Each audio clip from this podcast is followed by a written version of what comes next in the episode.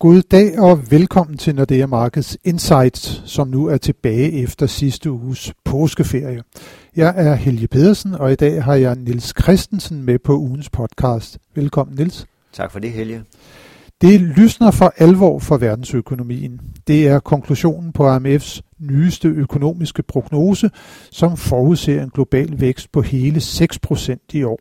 Og til næste år fortsætter fremgangen om ind i et lidt svagere tempo, nemlig med 4,4 procent.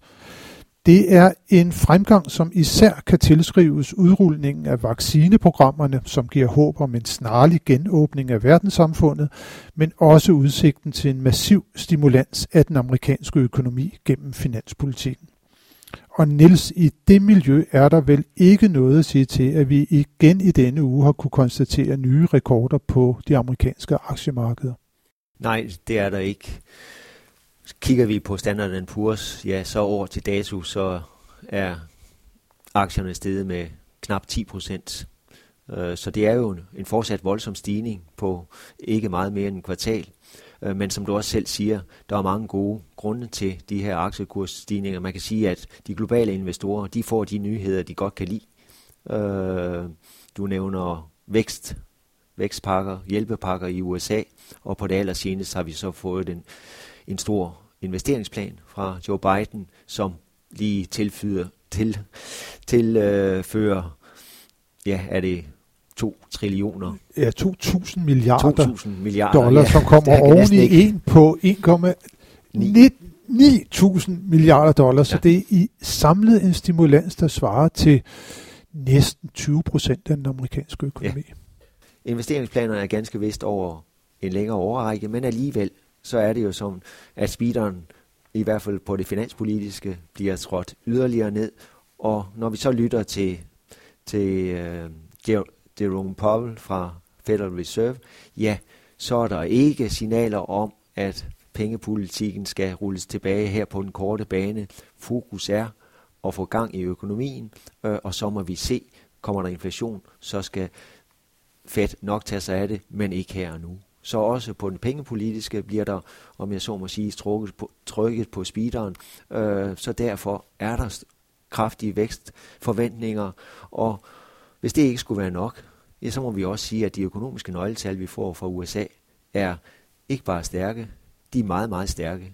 Øh, og vi har fået her i løbet af, af påsken både øh, ISM-tallene fra USA, men også den månedlige jobrapport. ISM-tallene, både for industrien, men også for servicesektoren, var ja, næsten historisk stærke, kraftige stigninger, og det vidner jo om en stor optimisme blandt erhvervscheferne i USA. Øh, og det er selvfølgelig godt nyt for aktierne, aktierne, at dem, der leder virksomhederne er meget optimistiske med hensyn til fremtidsudsigterne. Øh, og så, som sagt, jobtallet over 900.000 nye job blev der skabt i marts måned.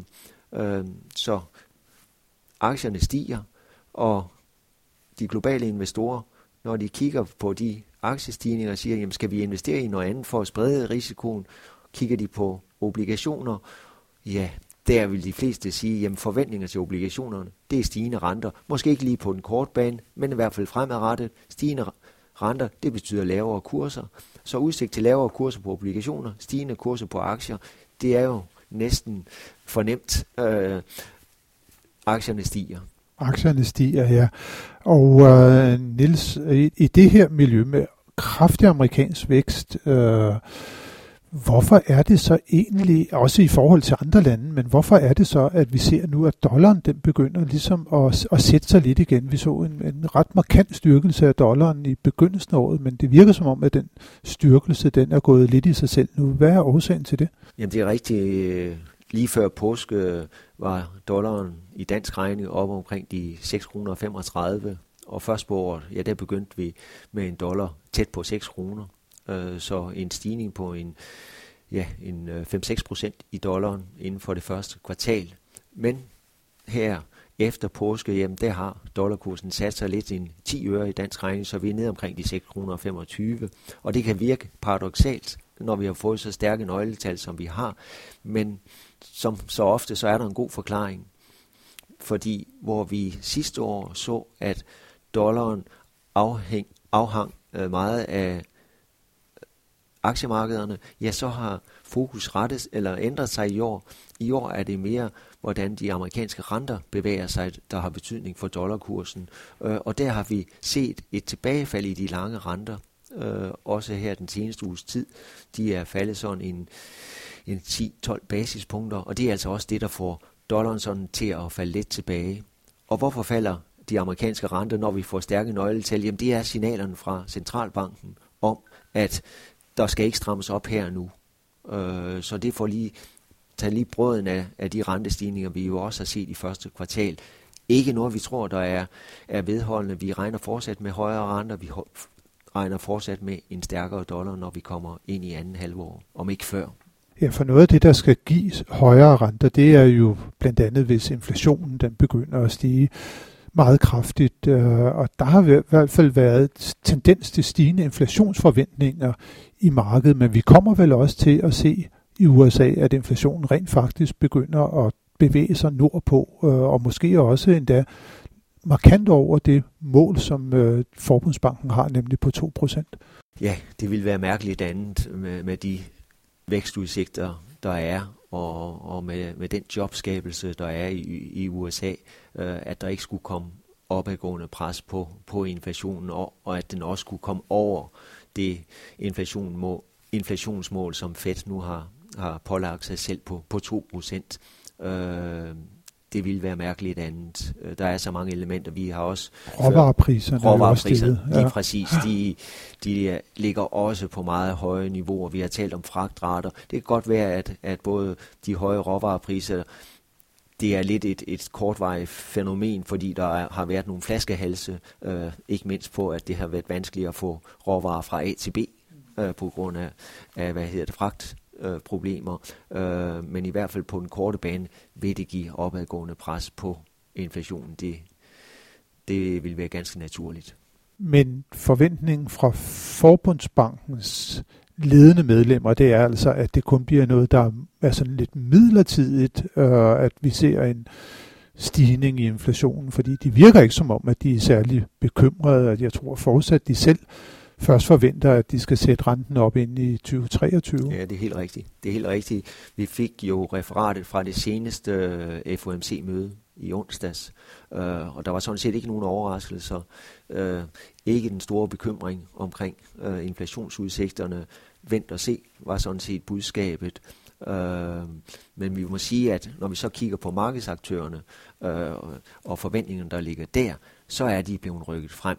Øh, de, som sagt, de, de stærke nøgletal har alligevel gjort, at de forventninger, vi kan se, der bliver indpriset i det korte pengemarked, de indpriser nu fuldt ud en amerikansk renteforhøjelse inden udgangen af 2022. Og det er også vores vurdering, at en amerikansk rente, renteforhøjelse, den første renteforhøjelse, den kommer i løbet af 2022. I løbet af 2022. Nu nævnte du før, at vi havde nogle meget stærke jobtal fra USA. Vi fik 900.000 nye jobs i, i sidste måned. Men øh, det er jo sådan, at der fortsat mangler omkring 9 millioner jobs, før man er tilbage på det niveau, som man var før covid-19. Og det vil jo sige, at vi i princippet skulle have en jobskabelse på samme måde som i sidste måned i en resterende del af året, før vi er tilbage. Er det realistisk? Eller skal vi virkelig sådan et godt stykke ind i, i, i 2022, øh, måske endda ind i senere i, i 22, før det er, vi er tilbage på fuld beskæftigelse i USA? Ja, vi kan nok ikke, vi kan nok ikke regne med, at der bliver skabt eh, en lille million nye job hver måned i USA, og forventningerne til at, at nå fuld beskæftigelse, eller tilbage på den høje beskæftigelse, der var i begyndelsen af 2020, den ligger der også øh, måske ikke engang i 2022, men måske helt frem i begyndelsen af, af 2023. Øh, men det er ingen tvivl om, at vi får nogle jobtal her de kommende måneder, som vil være meget høje øh, og givetvis mellem en halv og en hel million, fordi genåbningen kommer i USA, og genåbningen vil især være i serviceindustrien, restauranter, hoteller, der åbner igen, øh, og det vil skabe mange nye job. Ja, det bliver super spændende at følge med i udviklingen på det amerikanske arbejdsmarked. Øh, Niels, nu hvor vi snakker valuta, du sidder jo også og følger udviklingen i andre valutaer meget nøje. Det britiske pund, er der sket noget med her på det seneste? Ja, det har fået en, en lille rystetur, som, som dollaren måske endda lidt, lidt kraftigere, men det er jo nogle gange, så, at det, der stiger meget, også falder meget, når det går den modsatte vej, og det er det, som pundet har været, været udsat for. Pundet steg fra ja, var vi nede omkring de 8 kroner og 20 her først på året, og så har vi faktisk været helt oppe, øh, ja lige over 8 kroner og 75 før påske. Men der er det ligesom også, at, at investorerne har trukket følehornene lidt til sig, så pundet er faktisk faldet helt tilbage og ligger nede lige under øh, 8 kroner og 60. Øh, egentlig ikke fordi der er kommet noget negativt med hensyn til situationen i, i Storbritannien. Det er jo sådan fortsat, at Storbritannien i hvert fald i Europa er foran med udrulningen af vacciner, og det har været den primære grund til, at vi har set et stærkere pund, hurtigere udrulning af vacciner og også hurtigere genåbning af økonomien. Det er sådan set, at Boris Johnson fremlagde jo, jeg mener, det var en trætrins raket, om jeg så må sige, med hensyn til genåbning af den britiske øh, samfundsøkonomi, og endnu et skridt blev taget her efter påske, så, så udsigterne er jo sådan set rimelig øh, positiv for, for britisk økonomi, men samtidig så må man sige, som sagt, pund steg meget, og derfor har der været nogle øh, justeringer af positionerne. Ja, med til historien om Storbritannien hører jo også, at det var et af de lande, som der blev hårdest ramt af covid-19, ja. og hvor at man stadigvæk mangler at indhente mest, før man er tilbage på det niveau, som man var før coronaen ramte ja. øh, Europa. Så absolut. Så, så det der med, at man, ja, man er foran på vaccineprogrammet, men der er godt nok også meget at indhente i Storbritannien, ja. som jo også ligger og bokser for tiden med, øh, med en Brexit, som giver nogle øh, efterdønninger på, på især udenrigshandlen. Ja, ja. og måske lige, jeg ved ikke, om man kan sige en parentes, men desværre ser vi jo også nu uro i Nordirland. Øh, ikke at vi, vi skal foregribe øh, begivenhedernes gang, men altså, man kan jo godt frygte, at det er lidt af det, vi kigger ind i på sådan den lidt længere bane.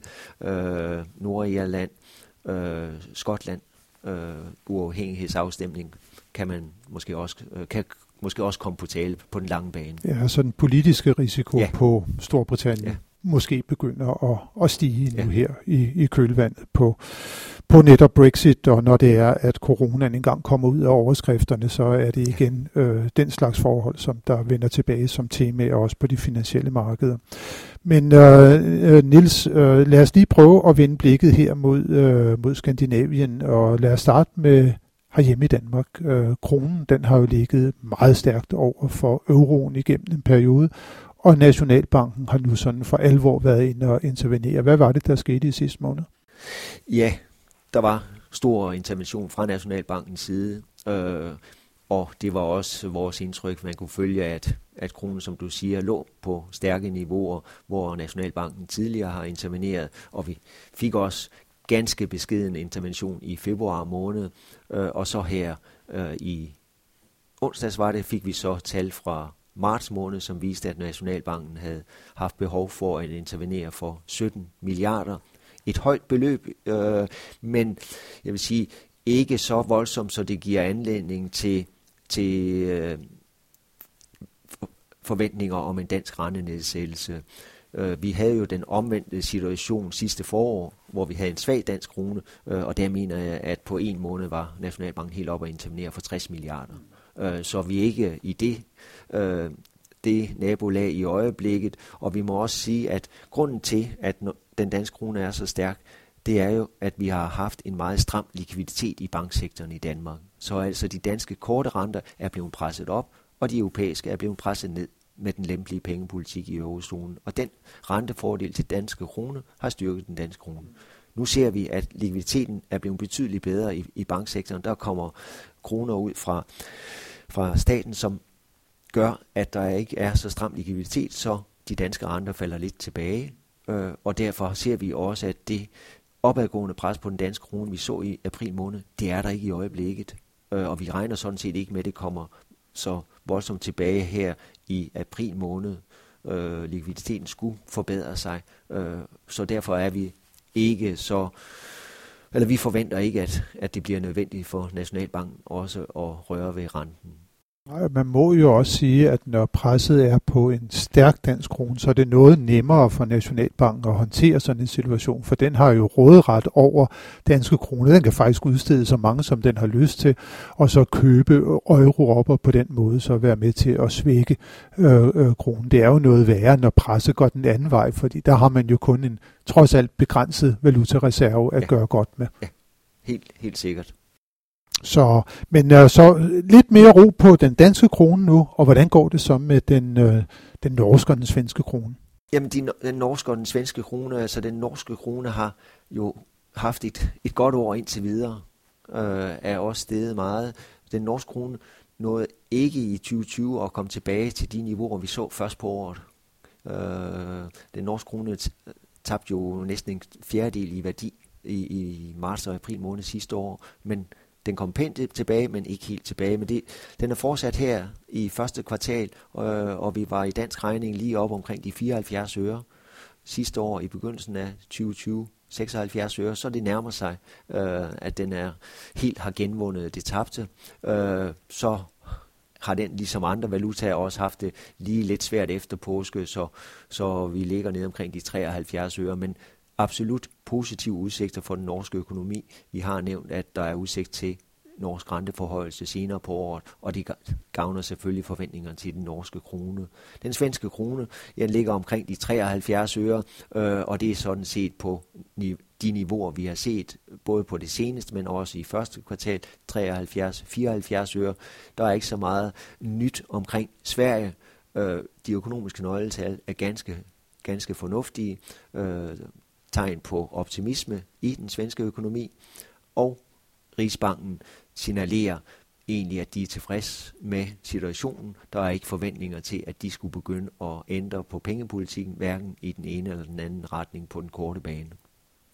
Så på den korte bane, ro omkring de skandinaviske valutaer, hvis vi gør banen endnu kortere og ser frem mod næste uges nøgletal, så må vi sige, at øh, nok det mest interessante, som der kommer, det er jo inflationstallene fra en række lande herunder fra Danmark, men så sandelig også for USA, hvor vi får øh, inflation på, øh, på tirsdag den, den 13. april. Og hvad skal vi egentlig vente? Skal vi vente os, Niels, at inflationen den øh, simpelthen stort set overalt begynder at tække opad? Eller? Ja, det, det, det synes jeg, det er der, som vi har været inde på, næsten kun øh, tegn i sol og måne på, at det er den vej pilen peger for, for priserne øh, i forbrugerledet. Øh, større beskæftigelse, øh, større forbrugsevne, øh, butikkerne åbner, øh, og som vi også har været inde på, der kan måske også være lidt med lidt, øh, manglende leveringer og sådan noget, råvarepriser højere, øh, så, så derfor højere inflation. Øh, det gælder herhjemme, det gælder i USA, det gælder i Sverige, hvor vi ellers får, får nøgles, eller inflation fra. Så endnu en interessant uge, som vi kan se frem til. Tak for nu, Niels, og tak til alle jer, som har lyttet med. Det håber vi også, at I vil gøre, når vi er tilbage med nyt fra de finansielle markeder igen i næste uge. thank you